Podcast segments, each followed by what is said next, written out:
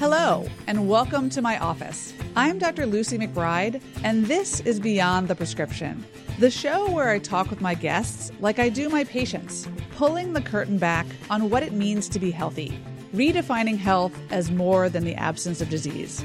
As a primary care doctor for over 20 years, I've realized that patients are much more than their cholesterol and their weight, that we are the integrated sum of complex parts our stories live in our bodies. I'm here to help people tell their story, to find out are they okay, and for you to imagine and potentially get healthier from the inside out.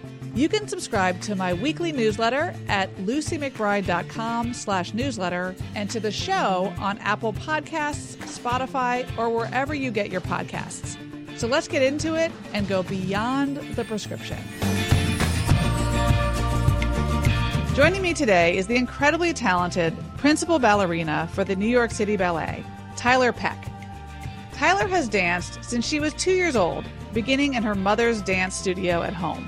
Tiler's illustrious career, however, came screeching to a halt when she developed a herniated disc in her neck that threatened her career as a dancer and almost robbed her of her identity and passion.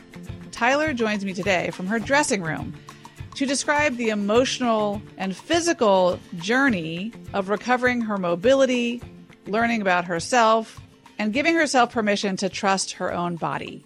Tiler, thank you so much for joining me today. I'm so glad to be here. Nice to meet you, Lucy. It's lovely to meet you in so many ways.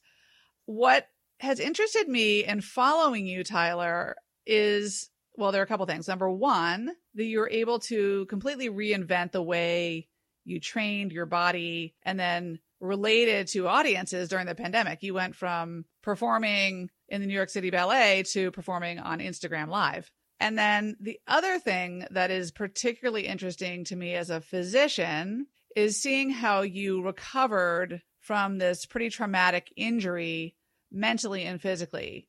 So many of my patients struggle with injuries that not only threaten their everyday wellness, their ability to move and run and jump and exercise, but also cause significant emotional distress. So I wanted to talk to you about the, the physical and emotional fallout from your neck injury. And maybe we start with telling people how did that all start? And were there signs of this neck issue being a problem before that moment in time when you woke up and couldn't move? So, as a dancer, I always have little things. I mean, there's really never a time where my body feels 100% perfect. You know, we always have either aches and pains. I used to get kind of like a stiff neck, and it was nothing that like the physical therapist couldn't, you know, work with me and then get me like on the stage. It wasn't anything that was like so debilitating. However, this one morning when I woke up, I literally couldn't move. Like I was in so much pain, even doing nothing. Like I remember my mom taking me out to breakfast and we had to leave because I was so uncomfortable just sitting. And I was like, something's wrong, mom. Like this doesn't sound or feel like a normal stiff neck that can be kind of just fixed with rehab. So I actually called my physical therapist and was talking with her and you know, it eventually came to the conclusion that I think we need to get an MRI because I had a little tingling in my fingers as well. And then just like pain, like it was like I constantly wanted to rub my arm because I thought it would like make it feel better, but like I just could not get comfortable.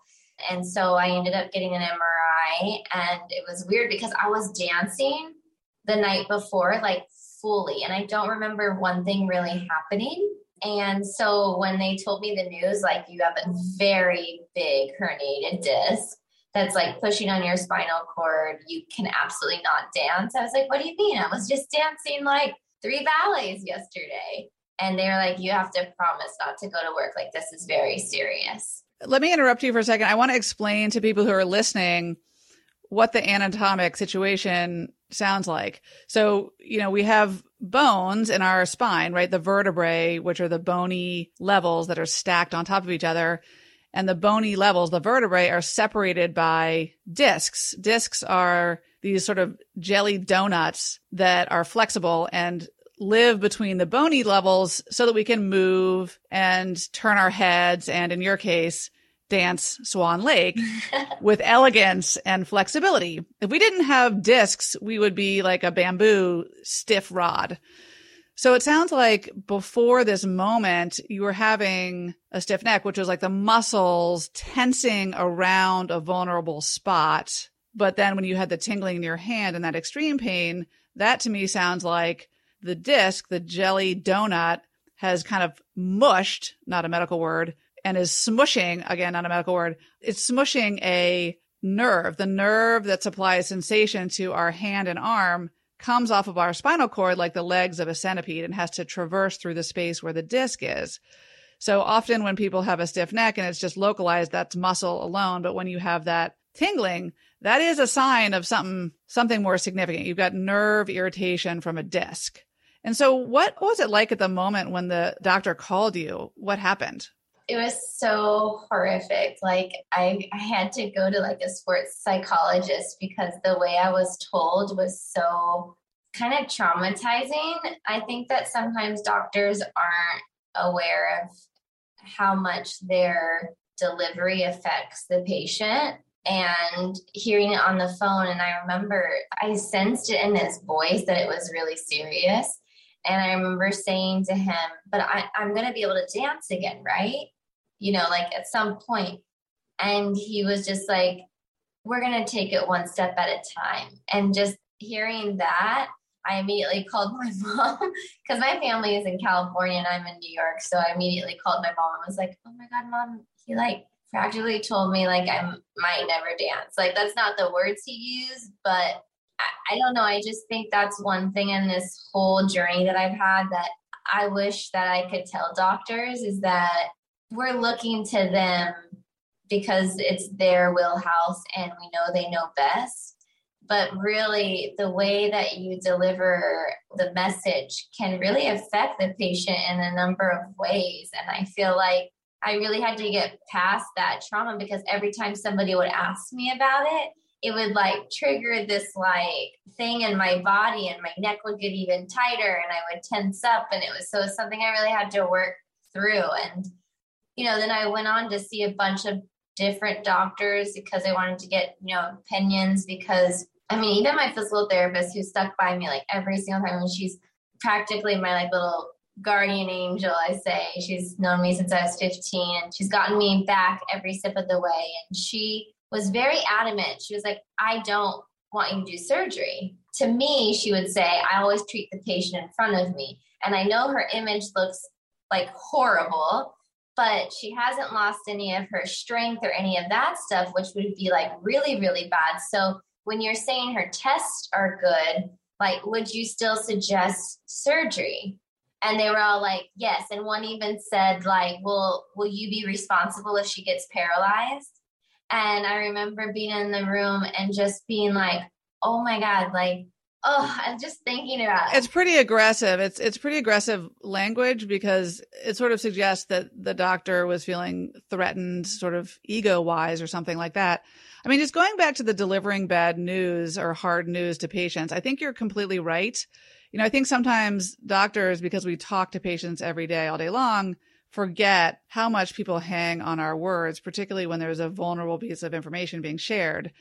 I also think it's important to recognize that, and this is not excusing physicians at all, but I think a lot of doctors are scared themselves and feel vulnerable themselves. Like they are, this is not to excuse that delivery. I'm just saying that it makes me wonder if the physician who is almost overly direct was sort of experiencing his own sort of sense of fear and worry and, and was trying to sort of just be absolutist about the news. Cause here's the reality about a herniated disc it's not a surgical mandate unless you have a fixed neurological deficit, like a weak hand and the disc is pushing directly on the spinal cord in an irreversible way. For a lot of people, time is the tincture and physical therapy is the best way to strengthen the muscles that are weak and unlock the muscles that are tight. That was the sort of genesis of the problem to begin with. In other words, it's not appropriate to tell someone or to suggest to someone they may not ever be able to dance again or do the thing they love. Not just because we're supposed to sugarcoat and, and, and give people the best possible scenarios, but because these things are dynamic and we treat the patient, not the MRI. You treat the person who is a dynamic human being and not the finding on the MRI. The MRI is a snapshot. You know, it's like you wouldn't judge your family's well-being based on your Christmas card, right? You look at the the dynamics before you would make a full assessment of what's actually going on. And so that's why you took yourself and your neck to your physical therapist, which ultimately sounds like it was the right thing to do. Yeah, and you know, I mean, I, I saw six doctors, and it wasn't until the sixth one. and it wasn't that he said, you don't absolutely need surgery. He didn't say that at all. Like he looked at me, he spent time with me, and he said, Look, is there like a million dollar contract I need to get you back to? You know? And I was like, No, my well being and the possibility of being able to dance and heal is my like number one goal. Like, what can we do? And he said, Okay, then I would do absolutely nothing right now. And I want you to literally rest. He said, I've seen it before where they kind of reabsorb. I'm not telling you that this will happen. I can't predict it, but you're a professional athlete, and I like to try that first before rushing into anything. And, you know, after that, we'll wait six months more. And if it hasn't, we'll take another image and we'll see the progression. And if not, then we'll make the decision about surgery because I had already been out for months. And it was weird because he still didn't tell me I was going to be fine. He didn't tell me I was going to be able to dance, but I left his office being like, if I ended up needing to get surgery, I want to do it with this person because of the time he took, the way he was, like you were saying, treating me as opposed to just my image because my image was very scary. Like, I understand why some doctors might have been scared or said, like, you need to get this done. But I just didn't want to get surgery based off of the fear that they were like inflicting on me. I wanted to get surgery when it was like the absolute last thing that I needed to do because as a dancer and surgery, you never even know if that's going to work. Like if I were to get a fusion, then in like 10 years would I need another one or a disc replacement? They were like, that's what we would do with you because you're younger, but it's only been around for this long. So we don't know. And I was like 30. So it was just so much to handle. But that's what I meant by like, I really needed to find someone that I felt was really seeing me and treating me instead of just my image. And it took a long time for me to feel that way. Yeah, I think it's a great point. Doctors are risk averse. And as you said, they see this, the scan and they think if this person as a professional dancer were to be paralyzed, that would be on them, right? So it's easy for a surgeon to recommend surgery because it's, you know, pretty definitive. And the surgery, by the way, would have been, I'm assuming, taking the disc out or doing a fusion where they kind of create that bamboo like structure between two vertebrae. But this is not only your profession and your career, it is your identity. It is everything to you to be able to dance. And your neck is an important, crucial part of the way you express yourself. And so I think it's really important, as I try to do, and I think a lot of doctors want to do, to really see the person beyond simply the lab tests or the scans, which is not to say that surgery isn't completely appropriate for someone else. Again, if you have someone who, you know, is in a car accident and they have a herniated disc that's parked on their spinal cord and, and it's impinging a part of the spinal cord that is causing, you know, paralysis, like that's a different story. But what they should have said up front is that there are dynamic processes here and some of the treatment is time. And time if you're willing to undertake that and undertake the work in physical therapy which a lot of other people wouldn't be willing to do then that is an option. And it sounds like when you were given that option that felt like you were given some power some control. Yeah i just felt like i hadn't even been given the thought of my body being able to heal itself as even an option with the other doctors. Like it was like, this will absolutely not heal. You need to get into surgery like tomorrow. And it was just so jarring. And it, it was something within me that I was like, it just doesn't feel right. I don't know how to describe it, but I just was like, I know what they're telling me. I see it too. But I just didn't feel like surgery was the right thing for me. And also, they would say, you know, with all of our professional football players, this is what we do. And I would say, I'm not a professional football player. I'm not getting run and tackled. You don't have to worry about that. Like, I can be smart. I'm a dancer. If my neck can never go a certain way again, like I can do that while I'm dancing, but without having the fusion, like in a way, because yes, my physical therapist is like, you should never really look up to the sky or down without using, you know, your chest anymore. Like that's just how from now on your life is going to be. And that's fine with me. I'm like, I can deal with that. What I can't deal with is if I did have to get a fusion, like we have to bend our neck in ballet, you know, and they're like, oh, it'll be fine. It's, you know, just one segment. And I'm like, I just was like, I don't think you understand how much of a part of ballet that is. So I left that last doctor thinking, like I said to my physical therapist, I said, you know, if I need to get surgery, that's totally fine. And I would want to do it with this man. Like I just knew that he was the right one. And I know that's kind of a hard thing to understand, but I just felt it like inside of me that this was the right way, like to spend the extra time, go back, and if nothing had changed, yes, okay, now I'm getting surgery because I trust this person and this is what he's saying, as opposed to just like fear, you know, like, okay, I better get it tomorrow because I might be paralyzed. Yeah, if I've learned nothing else, Tiler, in seeing patients for 22 years, is that patients know themselves better than I know them like I have some expertise and some training and I have opinions about things, but the patients know generally what's up. In fact, sometimes when I'm trying to figure out a diagnosis with a patient and we're kind of scratching our heads and we've done a lot of lab tests and imaging studies, I'll say, you know, so what do you think is really going on? And sometimes they're like, oh, thanks for asking because actually I think it's this and they're right. So when you thought for a, bit of time that you might not dance again, you might not be able to move your neck, what did that feel like emotionally? Oh, it was so hard. I remember like saying to my mom, I was, I, I remember saying this so clearly. I said, you know, I know I want to dance for a long time. At the time, I was like, I don't feel like I want to be in the New York City Ballet, you know, putting on pointe shoes in like my 40s. But I said to her, I wanted to be the one to be like, okay, this is the right time. I want to retire. And in those moments, I felt like, wow, like, okay, so I might have to retire right now. And that was hard for me to be like, I couldn't feel like, okay, I'm going to have, you know, a set date and I have this much longer to enjoy being at the ballet. And that was kind of a hard thing where I was like, it feels like somebody else or something is telling me when I have to stop. And that was hard. I turned to like a lot of energy healing because my physical therapist, her ex husband, is actually an energy healer. And she was like, I want you to see him. And so between the two of them, that's what I did for that time off. And I swear that that's what healed me the physical therapy and also the energy healing, because part of the energy healing was also just a lot of talking. A lot of this session would be talking, and a lot of it would be like, you know, actual like work on a table.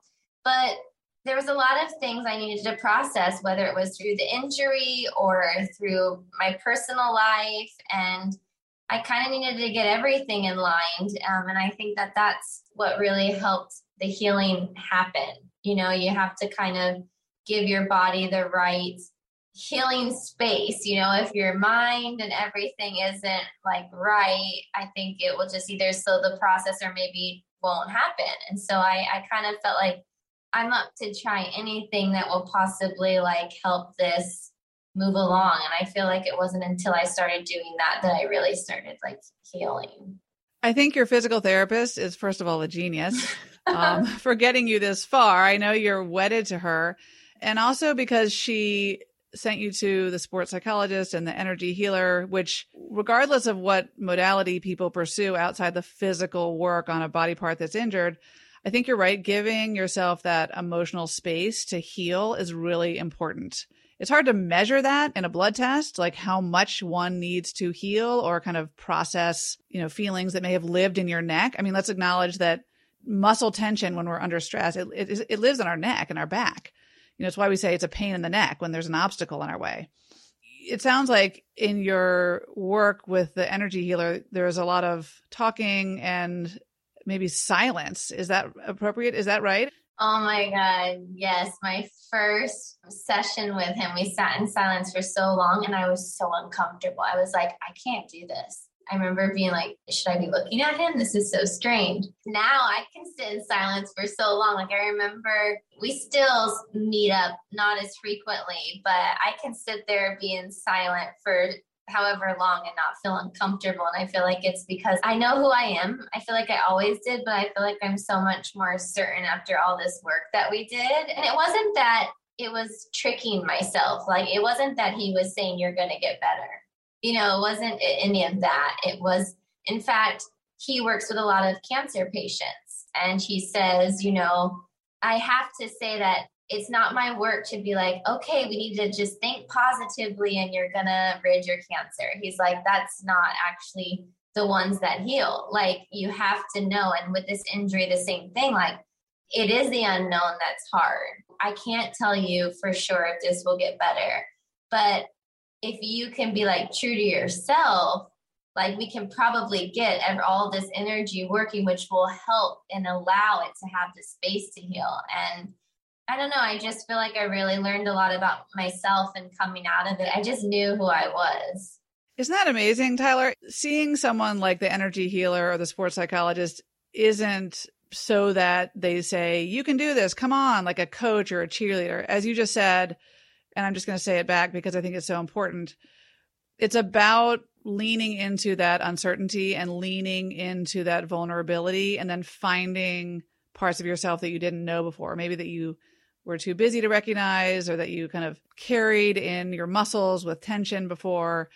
You know, as a doctor, I'm trained not to believe in chiropractors or craniosacral specialists, but I send people not only to orthopedists, because I do, of course, but I, I commonly send people to physical therapists. I mean, they are kind of the holy grail of body mechanics to me. If you have a good body mechanic on your speed dial, like that's a good thing for whatever bothers you. I also send people to these craniosacral specialists who my patients will say to me, that sounds so woo woo, Dr. McBride. You've got to be kidding me.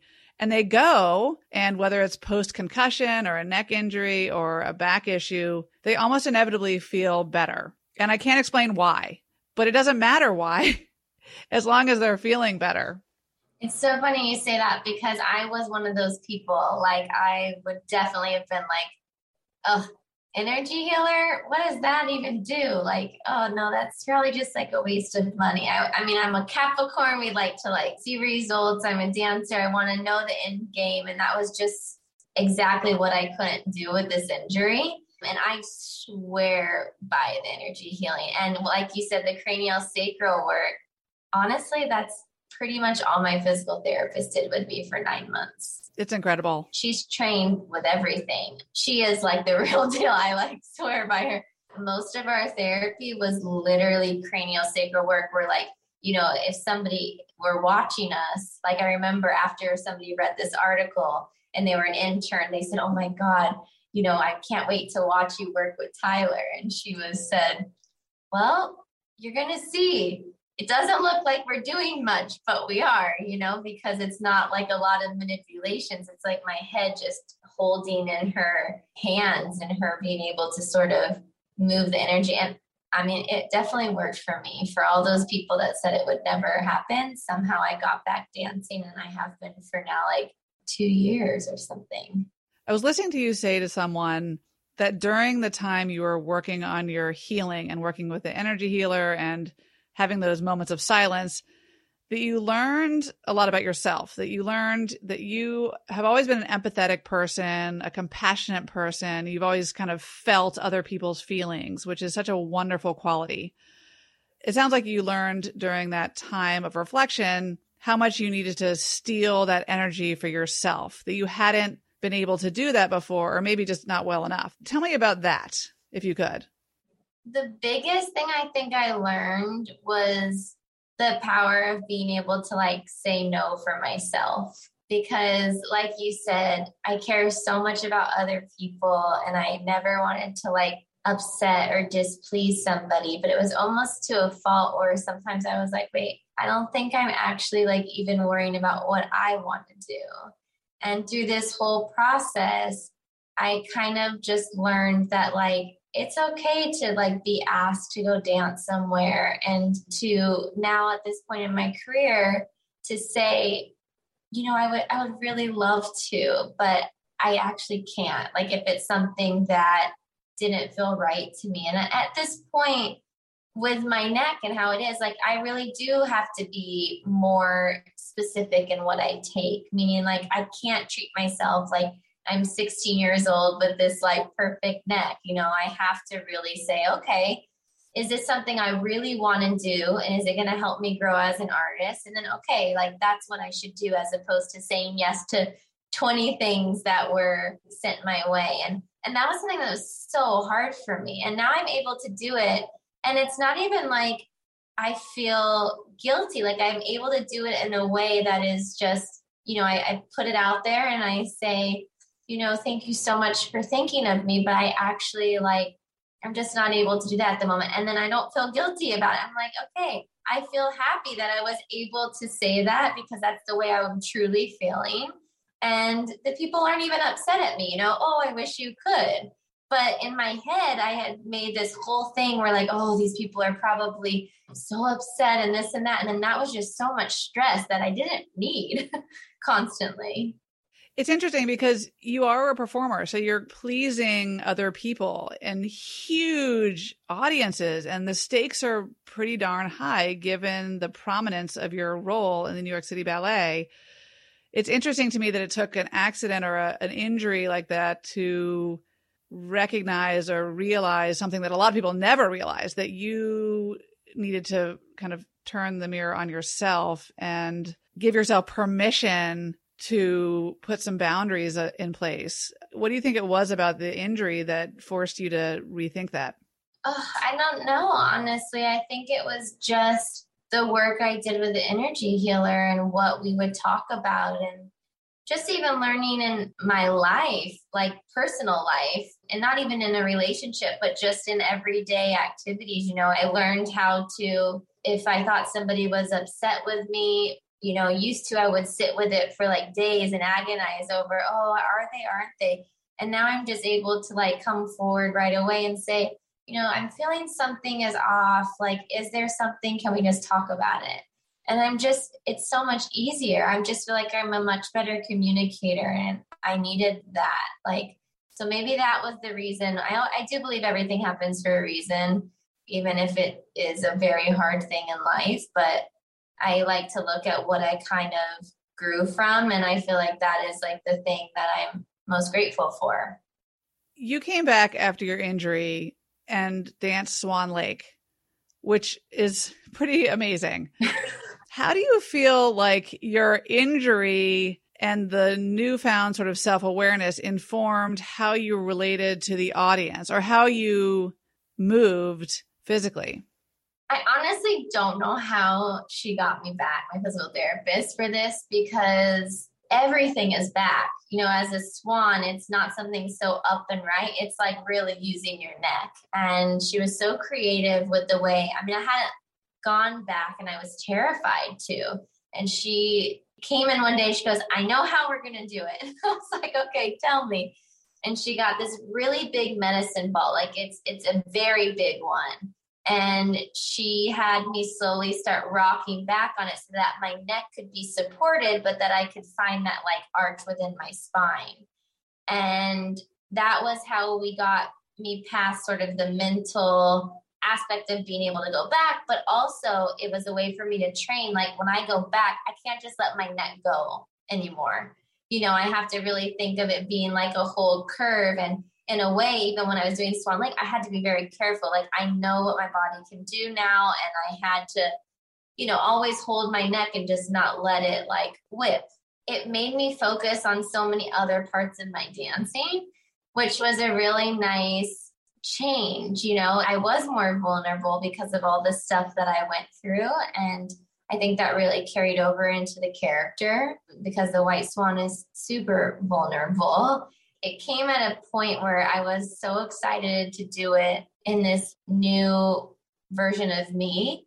And when I watch videos, I'm like, oh my God, it was so much better. Like, I don't even see my neck. Like, I actually see more openness here because I had to.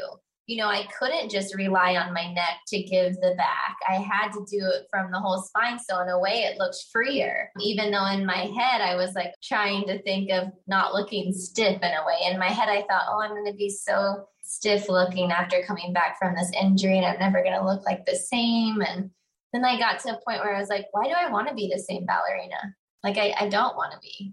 I need to use this to my advantage. And I'm happy with the way I am now. So that's incredible. It sounds like, again, it's like you gave yourself permission to explore other ways of moving, to explore other muscles in your chest and in your neck that maybe were just sort of on standby because you hadn't had to employ them.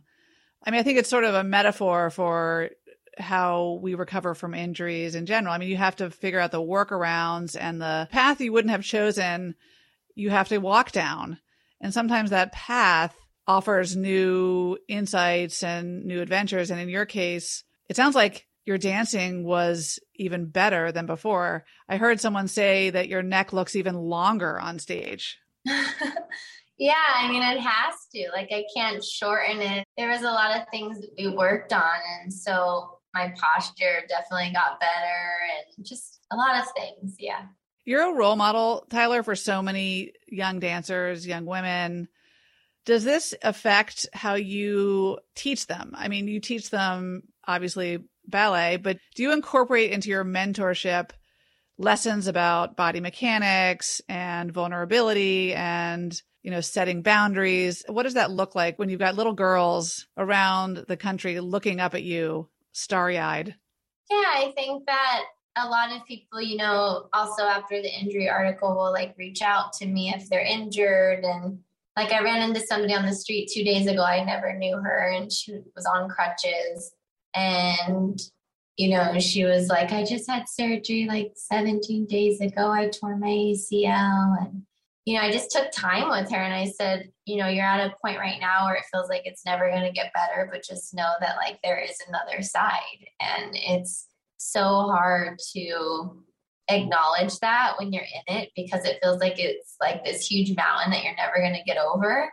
But I try to really always give advice and it's just who I am. So when I am teaching, I talk about things that, like, okay, like, you know, I'm doing this now, but this is for my body, which might not work for your body. Make sure that you're figuring it out because there is not one way. And I think that that's kind of what I learned is like, you know, and what the doctors were kind of making me feel like was that there's one way to fix this. And I was like, but we're all different people, you know, and everybody's body is different. And I think that's something that I hope that people are able to get from my injury is not that oh you should never do surgery it's not that it's just that make sure you feel like it's right for you and that you've been seen and heard like really heard from whoever is taking care of you and i know not a lot of people have a support team like me like where i had my physical therapist you know right there with me saying you know i know this doctor said this but like let's still just keep pushing through because my dad was in that appointment where he said, you know, like, well, are you going to be responsible for her being paralyzed? And as soon as we left, he was like, you're getting the surgery tomorrow. I'm daddy's girl and he wants me to be well. And I wanted to be well too, but I just said, Dad, like, I would never do surgery with that doctor just by the way he was with me. Like, I didn't feel like he saw me at all. Even if I need to get surgery, I would never do it with him. So that's, I think, a very important lesson I, I couldn't agree more. And I think our job in medicine is to guide patients to treat them, but ultimately it's to hand the baton to the patient themselves to be able to trust their body and trust themselves because, you know, I'm not with my patients every day of, of the year. Health is really about the 364 days a year. They're not in my office. And I'm hoping that when I talk to them about a problem or just prevention, I'm giving them tools they can use in their everyday life. It's not just about seeing me and getting a prescription and then that's it. And it sounds like you really learned to trust your own body. You trusted the process and you were incredibly patient. You didn't use your neck for what, like five months? I guess it would have been like seven months. That's a long time. I mean, in a dancer's life, that's a long time, and your career isn't going to be on stage forever. Mm-hmm. It was a long, it was a long time, and I'm a very impatient person, so it was really hard, but it, it was really good for me. I don't wish that upon anybody, you know, that they need to go through something traumatic to come out on the other side. But I, I will say that I now look at it as it was the worst time in my life, but also a very important like lesson for me to have to to go through. Yeah. I think it sounds like relinquishing control, being vulnerable, giving yourself space, being kind to yourself and you know, giving yourself permission to say no when maybe you didn't before, and then learning alternative ways to dance that are actually even more beautiful. I mean, that's always what we hope with adversity, right? Whether it's physical, emotional, or both. And so I think you're living proof, Tiler, that there's something called post traumatic growth where you experience a trauma and you follow your gut and then you actually make meaning out of it. Not everyone has the luxury of doing that, but when you can, it's really good to share that with others to give them hope and inspiration. You know, my job as a doctor isn't to give people false hope and say, "Oh, everything's going to be okay, you know, just do what I say and it'll be fine." I have to be realistic. I have to meet people where they are, but hope is also healthy. And when you can deliver someone a little bit of hope, like, Hey, this is a bad situation, but here's what you can do. And then give them some agency. I mean, that's when people really heal. I agree. What's on the horizon for you vis a vis dancing and career wise? What's up next? Well, we just finished our New York City Ballet's fall season, and the next season will be obviously rehearsal period and then Nutcracker. So Nutcracker is actually the ballet that made me want to be in the New York City Ballet. And so now that I get to play the Sugar Plum Fairy, it's pretty full circle. I've done it for, I don't know, I think like 10 years now. Sugar Plum. I mean, I've been in the company, I think, for 17 or 18. So I've been doing the Nutcracker for like 18 years, but it just never gets old. I feel like it's like so quintessential New York and I love it so, so much. So I have that and I have some tours where I'm going to be taking a show that I thought of, created, directed, danced in, and it's going to be touring overseas and here. So I'm really excited about that. Yeah, it sounds like during the pandemic, you really cultivated your love for producing and choreography, which I mean, I guess no one would ever say they wish the pandemic on anybody, but it sounds like it it allowed you to kind of grow those interests a little more. Yeah, it definitely gave me freedom. I got to go home. I spent 10 months at home in California with my family, which was amazing. I'm very close with my family, and we live so far away from each other that it was a nice time. I didn't mind the pandemic. I got to do a lot of things and I got to be creative. And I think the injury really sparked that because I was like, I can't be off for another year. I just came from being off for nine months and I got back. I did one season in the pandemic. And so it just wasn't an option for me. So I just had to find ways to keep myself dancing and it was it was really fun. I so enjoyed watching you on Instagram during the pandemic. I mean, I'm not a ballerina, I'm not a dancer, but your energy and your enthusiasm and just the creativity that you brought to the camera multiple times a week was so fun. And we all needed a dose of joy during this dark time in our history. Thank you. It got me through the pandemic. So I really love when I hear that it it helped other people too during their days because it was a hard time for everyone. A hundred percent. Tiler, I am so grateful for you for coming on the show and talking about your physical injury and your recovery and sort of the way you learned about yourself over the course of this difficult time. And I just wish you all the best, and I can't wait to see you dance again, which I have before, and I can't wait to see your new neck on stage. Thank you. Thanks for having me, and I really enjoyed our conversation. All right, Tiler, have a good one. Bye bye.